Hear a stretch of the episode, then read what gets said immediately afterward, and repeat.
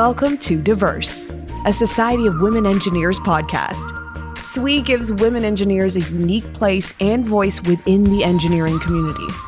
On Diverse, we highlight the incredible thought leaders and personalities in our community and discover who they are at home, at work, and in between. You can find all of our podcast episodes on Spotify, Apple Podcasts, SoundCloud, and iHeartRadio.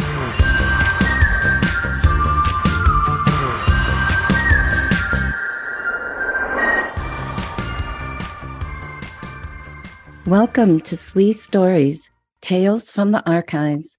I'm Anne Perusek, SWE's Director of Editorial and Publications.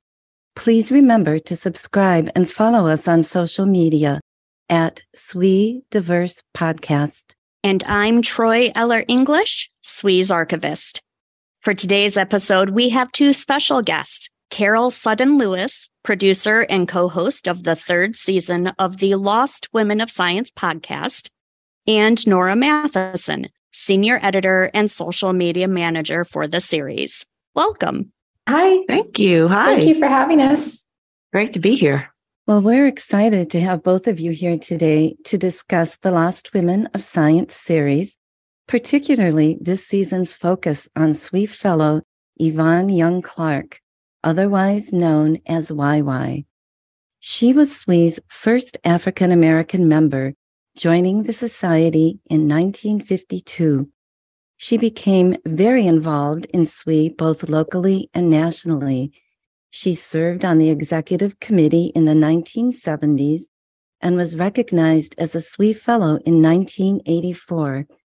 She received the Distinguished Engineering Educator Award in 1998, and she had a career of many, many firsts. But before we get into the details of Yvonne's life, why don't we start with some background on the series overall, since this is now your third season and maybe you can begin by telling us what inspired you to begin the series. Sure, I can speak to this. So I was not part of the beginning of the series, but Katie Hafner and Amy Scharf, who are the two executive producers, came across this story about a pathologist named Dorothy Anderson. And they were fascinated by it. They learned that she was the person who basically figured out what was causing a bunch of infant deaths in the 30s. And she realized it was something that a disease that hadn't been identified yet called cystic fibrosis. She named it cystic fibrosis. And they said, This is an incredible story. People, not enough people know about this person. And yet she identified a disease and had this extremely significant role in medicine. And they as they were talking about her, they decided to, we have to tell her story somehow. And they realized there must be thousands, hundreds or thousands of other women like her who have made these contributions who haven't yet been recognized or gotten enough credit. So they thought, let's make a series called Lost Women of Science. And that's how the podcast and all of the different archives and, you know, stories, basically how the podcast came to be.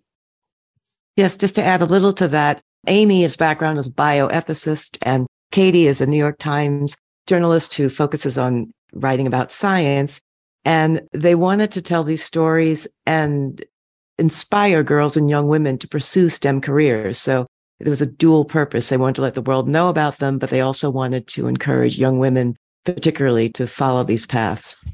Yeah, definitely they always say we play it forwards and backwards because we're looking back into history to get these stories and but the hope is very much forward forward oriented. We hope that people will hear these stories and become inspired to especially girls and young women to mm-hmm. pursue careers in stem. I and- love that idea.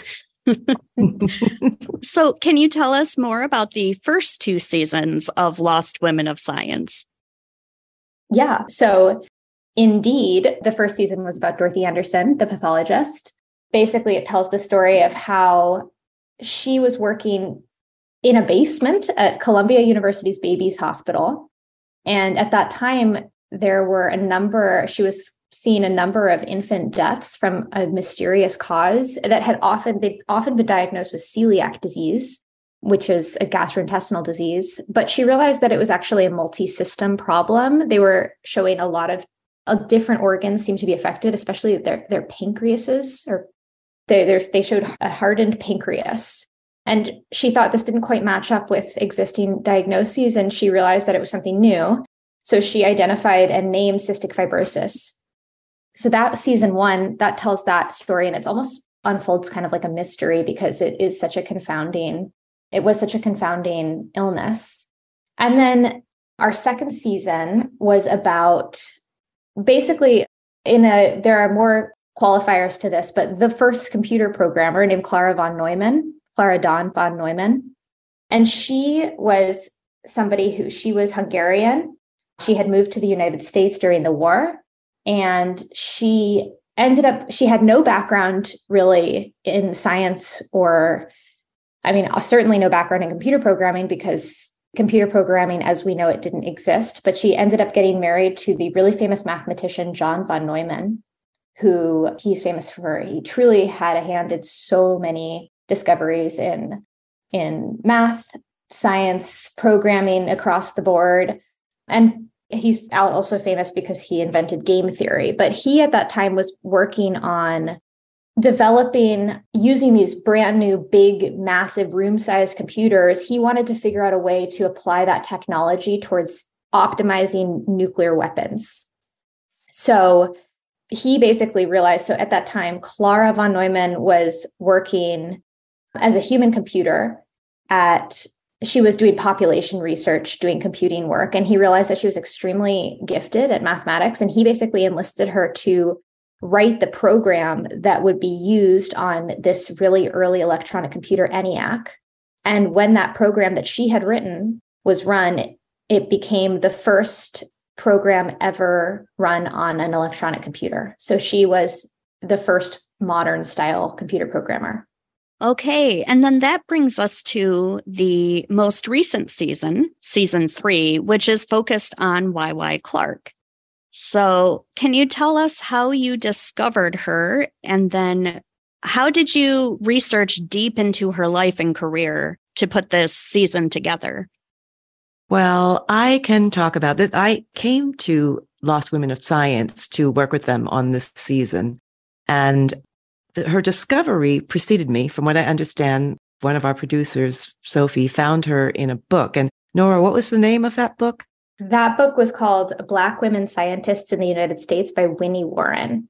And so they found her and had some had a brief sketch of her and contacted me to see if I would work with them. Katie and Amy contacted me and I was delighted to for a number of reasons. I was really fascinated to discover that there was this black woman engineer who had been born in 1929 to parents who, to a doctor father and a librarian journalist mom who wanted to be an engineer and made her way through Howard being the first woman to graduate with a mechanical engineering degree from Howard, to go on to do amazing work with the Apollo programs and then teach for 55 years. Her story was just too good to not want to dive into and find out more about. So therein began the process. And we dove into, we understood she had a long term relationship with SWE. And that was one of the first places we went to look for information about Yvonne Young Clark, who is known by all as YY. Well, certainly SWE was a big part of YY's life.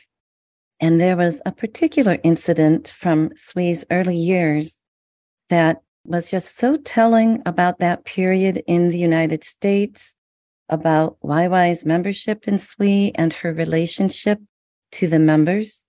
So, can we play a clip from episode two of your series where this is captured so perfectly? And for our listeners, you can find this and all the episodes from the series at lostwomenofscience.org forward slash season dash three. Although she'd left industry at this point, YY made sure to stay connected with people in her field. She was a member of the Society of Women Engineers, or SWE. I joined after I finished college in 1952. SWE had just formed two years earlier, and its mission was to advocate for female engineers. In her application, YY included a headshot so that SWE knew she was a black woman and they weren't blindsided by her race. She got a call from the SWE president a week later. She was in. I integrated the Society of Women Engineers. YY was the first African American to join. She later said, I'd found a home among peers. I've been active in SWE really ever since I joined. I would try to always get to convention. That's YY again. In 2001, when she was in her early 70s, she and a few other SWE members got together to reminisce about their careers. One story really stood out. SWE held an annual convention for its members. In 58, was it 58 or 57? It was 57. The convention met in Houston, Texas. SWE held its national conference at a hotel in Houston. YY remembers arriving and walking up to the front desk. And I said, I'm here to attend the Women Engineers Convention and uh, found out that they wouldn't let me stay there. The hotel had been told that SWE was an integrated organization, but it turned out the manager of the hotel thought it was just a joke. He said, Who ever heard of a colored female engineer? But that very engineer was standing right in front of him, and as usual, she was prepared. I got everything I'm supposed to have, reservations and everything, and I said, Here's my reservation for your hotel with guarantee. And the man reached for my, I said, No, no, no, this is mine. You find yours. YY held on tightly to her confirmation, proof that she'd booked a room.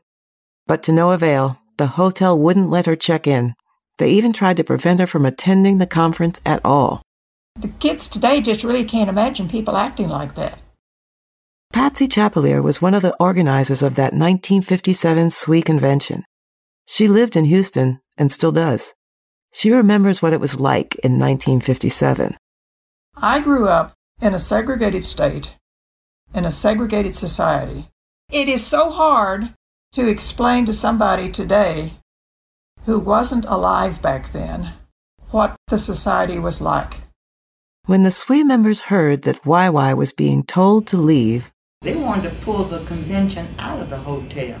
And not only that, SWE's president threatened to sue the hotel and tell every newspaper about the incident. And I said, no, no, no, no. It takes time to get a convention, national convention, moving smoothly. And I wouldn't let uh, I wouldn't let them pull it now on my account. Why YY appreciated that SWE would go to bat for her.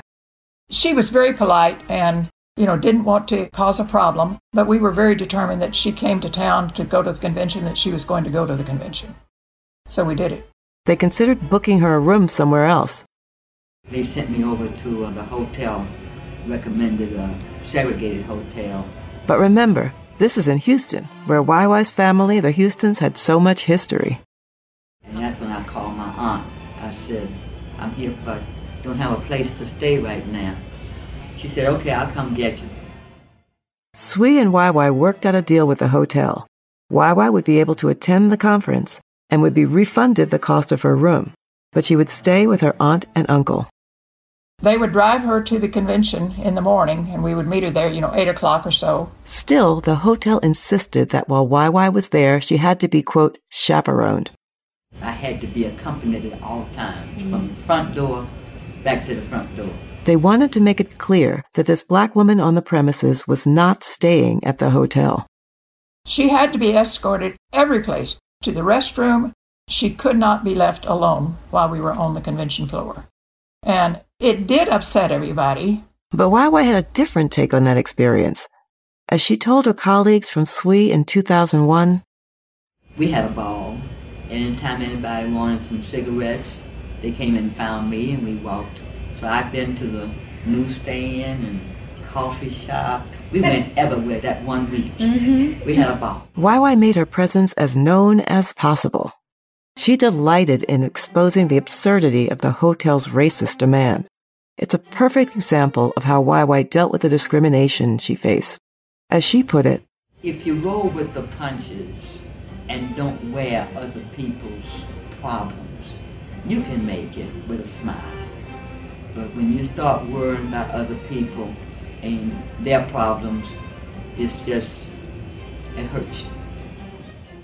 After the 1957 conference, the SWE Executive Committee made a statement. that SWE would not hold conventions in the southern United States until the Civil Rights Act was passed. The organization didn't go south until all the members were protected. In 1997, SWE finally returned to Houston. This time, YY received a plaque, a key to the city, and an apology for her treatment in 1957. And she was honored as SWE's Distinguished Engineering Educator. There's just the circumstances, there's the unfairness, of course, of what is happening, but then there's also her response. I think we really try to look closely every time she responds to discrimination or discrimination, she does it in such a particular way. I think that's what we really try to dig into here because it's truly like it's instructive for anyone meeting any obstacles. She just has an inc- like a really she has an incredible attitude and approach and almost system for dealing with these things and her philosophy is really inspiring. I love how this clip so encapsulates so much of what we have known and grown to love about YY and her perspective. Many who encountered what she did at the registrar's office would have been, I mean, at the registration desk, would have been appalled, horrified, perhaps even embarrassed, but would have been angry and would have demonstrated that anger. And YY, in typical YY fashion, she was pragmatic. When SWE offered to move the convention because they were outraged that the hotel had reneged on their assertion that YY would be welcome. YY explained, as I said in the clip, that no, that was not what she wanted. She practically said this doesn't make any sense to upend this convention. Instead, when they worked out this compromise where she would be allowed to go in the front door, which she normally wouldn't have, but she'd have to be escorted everywhere.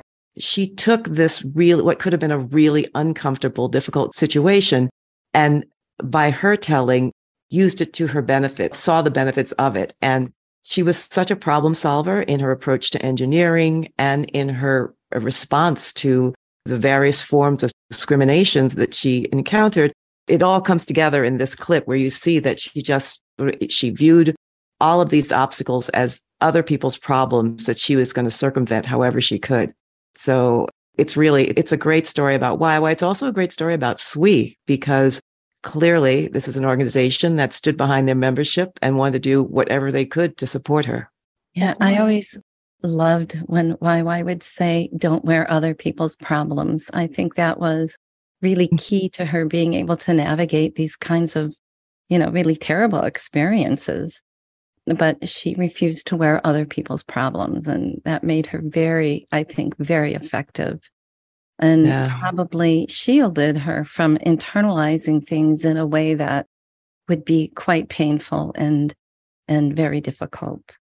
There's a newspaper clipping in SWE's archives from the 1950s and the headline is they forgot to tell me I couldn't do it hmm. and I always feel like that sums her up that she was going to push ahead and mm-hmm. and not let other people hold her back without you know she didn't come across as very confrontational in what i have seen she was just going to do it her, for herself mm-hmm. there's this great i think that's so true there's this really great quote she has we really got so much research from a biography that or a partial autobiography, partial biography that YY's son is working on. It's not published yet, but YY has this analogy where she compares it's this is to speak to the non-confrontational point, but she compares somebody saying something nasty as basically you're being served a, it's like playing tennis. You're being served a tennis ball. And if you hit it back, then you're in the game. But if you just let it kind of sit there, then the person has few options they can do the same thing again or but then it's transparent what they're doing i think that it's so interesting because i think a lot of the times we think about this a lot when we make all of our seasons but there's we talk about women who don't let society get to them or who kind of let it let things they basically don't let other people get to them. They push through obstacles. But I think in YY's case, one of the reasons this season was so interesting is because we actually have a portrait of how exactly that's done, almost like rules of a game. She's so systematic and has such a strong philosophy about how exactly to do that that I think you can really get in not just to the fact that she pushed through obstacles, but how exactly.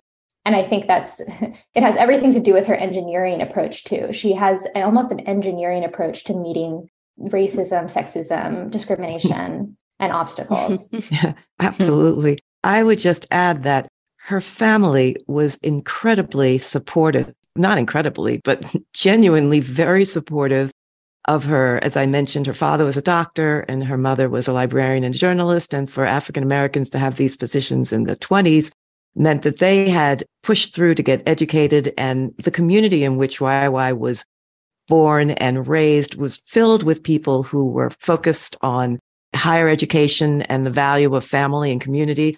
So when she at an early age said that she wanted to, first she wanted to be a pilot and then she wanted to pursue engineering, her family surrounded her with the encouragement to do so. I mean, their point was, their response was, okay, well, let's figure out how you can do this. And so if you start from a family that, mind you, is in a bit of a bubble in the rest of the world. I mean, they were in Nashville, Tennessee with this very tight knit Black community, but clearly in the world they live, they understood that how they lived was not how everyone lived. So they worked very hard to give her a sense of what she could do and to help her feel like there was nothing she couldn't accomplish while at the same time helping her understand the way the actual world was working. I think this family worked really well in giving her a bit of a shield or a force field that protected her from internalizing the negative comments she got, the discrimination she encountered. It didn't ever seem to pierce her being. And, and hence that was her, that way she could say, it's not my problem. So it, that was, it was really interesting as we dove into her life and her family, her family's life, how much that seemed to help her maintain this confidence throughout. That's one of the things I really liked about your series is that you revealed so many things about her family history of things that I did not know. And that's after knowing YY and having run articles about her in the SWE magazine. And I worked on her bio when she received the Distinguished Engineering Educator Award. And even though I knew she came from a family of professionals and she, you know, had her saying, don't wear other people's problems. I think your series really delved into just how that came to be. And I really, really appreciated that. Yes. Yeah. You know, looking back at that story from the 1957 convention, you know, I had always thought that it was very lucky that she had an aunt in Houston that she could stay with. And I did not realize until I listened to this season that she came from such a prominent family and she was actually a descendant of Sam Houston and that it wasn't luck. well, sort of a descendant of Sam Houston. Right. Sam right. Houston bought her great grandfather as a slave with him uh, to Houston. But yes, yes, she, right. she was a Houston. She, her great grandfather took on the last name Houston. So she actually, she was a Houston and her, her aunt who, with whom she stayed in Houston was a very prominent Houstonian, both in name and in locale. right. I was also struck by something that her son Milton had mentioned. Uh, I think it was in the first episode that she had attached a photo of herself to her SWE application in 1952 so that the membership committee would understand that she was Black when they were considering whether or not to accept her as a member of the society. And, you know, I have a lot of portraits of YY in SWE's archives, but she seems significantly younger in one of them mm-hmm. than the other portraits. And so I, I'm really wondering if that's the picture. Mm-hmm. that's interesting. Yeah, that was, I think that's so interesting. She w- really went back and forth on when she applied to things, revealing that she was both Black and a woman, because it, in certain cases, it was necessary and in certain cases it was really harmful. I mean there's so many cases of this but they're really i think the first one is when she applied to college at the university of louisville where she wanted to go because she was from carol i think you said she was from her family was in nashville but i think they she was mostly raised in louisville kentucky. Oh right. Um, my apologies. Yes it was louisville wanna, kentucky. Mm-hmm. yeah i think that's probably just to clarify. she she raised her family in nashville but she was yes. raised in louisville. Yes thanks yeah. nora. Yeah just want to make sure we got that but anyway, she wanted to be near her family when she went to college. So she applied to the University of Louisville for engineering and they accepted her. And then when she showed up uh, at orientation, they said, Oh, we didn't know that you were Black. You, we can't admit you. And she ended up through her mom basically ended up going back and forth with the university. And the university ended up paying for her tuition. I mean, it was discriminatory. They ended up paying for her tuition at Howard University for her not to go there. And then ultimately, her brother, he ended up integrating the school. He ended up, I think, Carol, correct me if I'm wrong, but ended up being the first Black student to go yes, to he, he did college, enroll. Yes, mm-hmm. which is pretty amazing. And then her among mom, the first. yeah, and then her mom ended up becoming the first uh, Black woman in the law school, I believe. So anyway, I did the photo thing. I mean, had she included a photo, this the whole thing never would have happened. And later, I it was I think gender was also a factor. Later, it was her husband Bill Clark who said you should go by YY so people don't look at your name and know that you're a woman, and that way you can at least get your foot in the door. So there mm-hmm. was, I think, this ongoing question throughout her career if she should lead with, if she should obscure her identity in various ways so that she could actually have access to opportunities, or if she should say I am a black woman at the onset so that she wouldn't have to deal with maybe the trauma of like terrible discrimination. I think she was actually fairly strategic about it mm-hmm. because in the instances of work where she could see that it was going to be an issue if they knew her gender or her race, so they wouldn't even let her get her foot in the door, she was very strategically did not reveal that so she could at least sort of make her way in. I think when it came to SWE, where an organization that was dedicated to helping people like her find their way in the profession, and one I which I imagine she envisioned making friends in and getting to know people in. I imagine she thought it was really important that they knew who they were admitting so that she wouldn't have, I mean, so that she was wanted, that she was welcomed into the organization. So it stands to reason that she would want to include her picture in that because whereas she she had to do whatever was necessary to get the job. I think with respect to SWE, since she really wanted to be a part of the organization, she wanted them to want her as well. Totally. She said, I was just reading this quote in the biography where she says, SWE felt like true sisterhood. I think truly, mm-hmm. it was truly like a, a familial and, you know, it was personal support, not just professional support to her. Mm-hmm. Yeah, I can say that, you know, women who joined SWE uh, during those years, like in the, the early members from the 50s, they really did seem to have a certain camaraderie, a certain kind of sisterhood. They would get together at SWE conferences, which they called conventions for a very long time. But they would get together in a room called the Over the Hill Suite, and they would share stories with younger SWE members and kind of reminisce at the same time. And there was certainly a really wonderful bond that you could witness if you were lucky enough to be in the room when they were all together.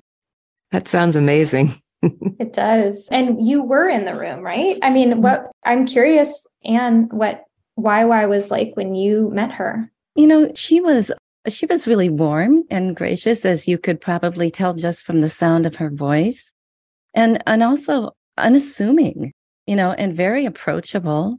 And then as I got to know her story, I was really fascinated. And, you know, I thought that I knew her pretty well, and I think I did. But when I heard all of your research on like going a deep dive into her family, and everything that I had ever known about her made so much more sense. Yeah. Well, you know, she passed on that strength of family to her own family, the family she raised with her husband, Bill, because the one of the deepest ways into her story came from both of her children. As Nora and Troy both mentioned, her son Milton has written a book and still in the process of writing a book about her. And her daughter Carol has saved boxes and boxes and boxes of memorabilia. And it was with Carol that I first met and to sort of who really introduced me to the story of the history of the Houston family and all that her mom did. So yeah, her her family life, her her family history was so integral to who she was. Yeah, absolutely. So you've completed your third season now featuring YY and I'm just wondering do you have plans for future seasons? We do. We actually haven't announced the season subject yet. We're just starting the research phase, which is very fun.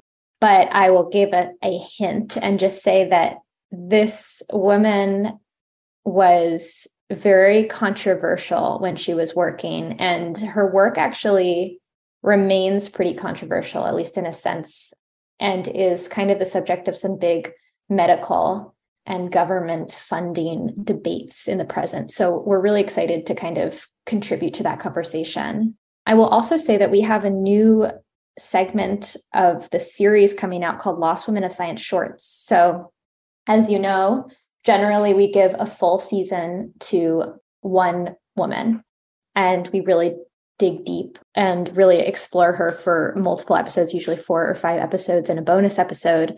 But these shorts are kind of like all of that condensed into one 30 to 40 minute episode. So we have quite a few of those coming up on different women who we just have, we have list a list of over 200 women and a season takes a while to produce. We put so much research into everything and we just thought we need to pick up the pace here because there are so many women that deserve to be known and we need to start getting their names out there. So we're trying to do that in these shorts. So we're really really excited for those to come out i believe in january.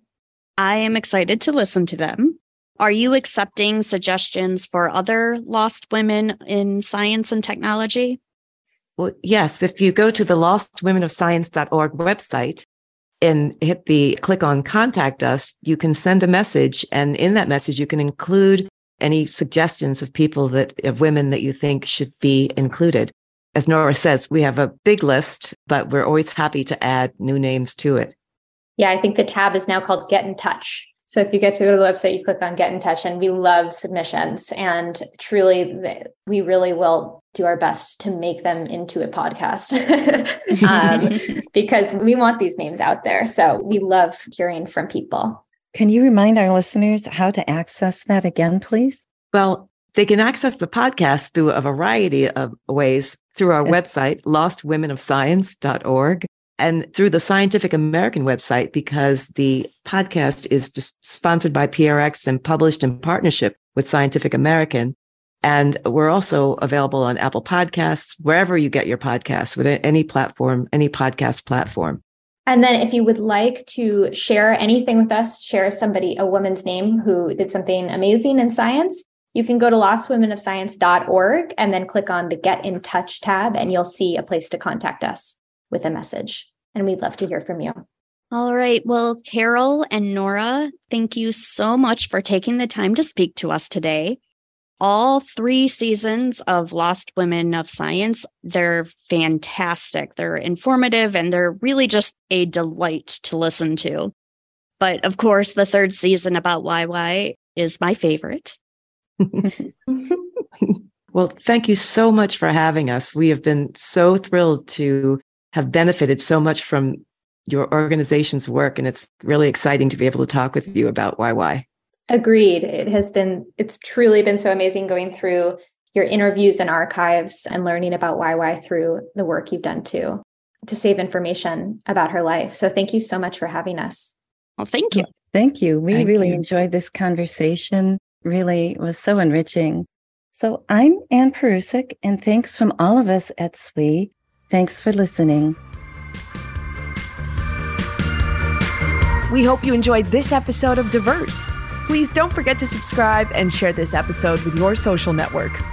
You can keep up to date with our podcast on Instagram at SWE Diverse Podcast and on our blog, altogether at alltogether.swe.org.